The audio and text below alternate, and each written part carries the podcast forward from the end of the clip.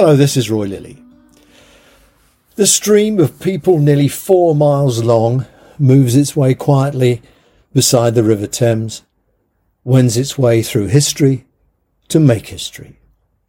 From Shakespeare's Globe Theatre through the site of the Festival of Britain, the London Eye, past Lambeth Palace, whose high walls hide a garden with an ancient fig tree. Across Lambeth Bridge, painted red to match the red benches in the Lords, Westminster Bridge is green for the Commons. Zigzagging through Victoria Tower Gardens past the Buxton Memorial marking the abolition of slavery.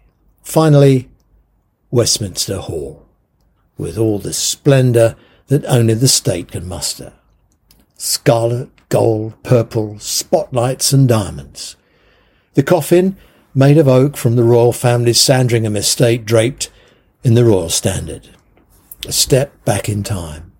The tradition of laying in state stretches back to the 17th century. A moment of quiet reflection and walk on into the pale sunlight of New Palace Yard with its lime trees and Portland stone hiding a five-story underground car park for members and staff. Life goes on. Why do it? Why queue? Why wait? Are we mourners? We aren't family, unless there's such a thing as a national family. Are we a united kingdom, united in grief, curiosity, wanting to play a bit part in history that no one will notice? To whisper a silent message of thanks or perhaps admiration, a visit in the memory of a loved one. Or just to say, we were there.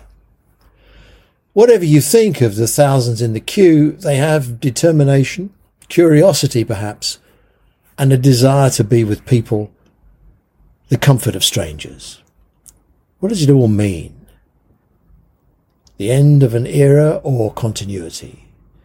the beginning of something new, or if there is such a word, uninterruptedness.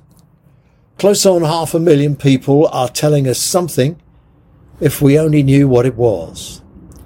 Is it something about values, attitude, beliefs, honour, study, standards, integrity, or honour? Maybe all of that. Whatever it is, it's good. Perhaps now is not the time to fathom it. Now is not the time to say. This is the time to feel.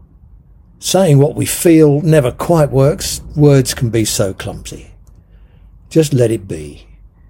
We know its roots are founded in goodness, and goodness, young or old, rich or poor, never fails us. I'll see you next week. Have the best week. Uh, have the best weekend you can. Bye for now.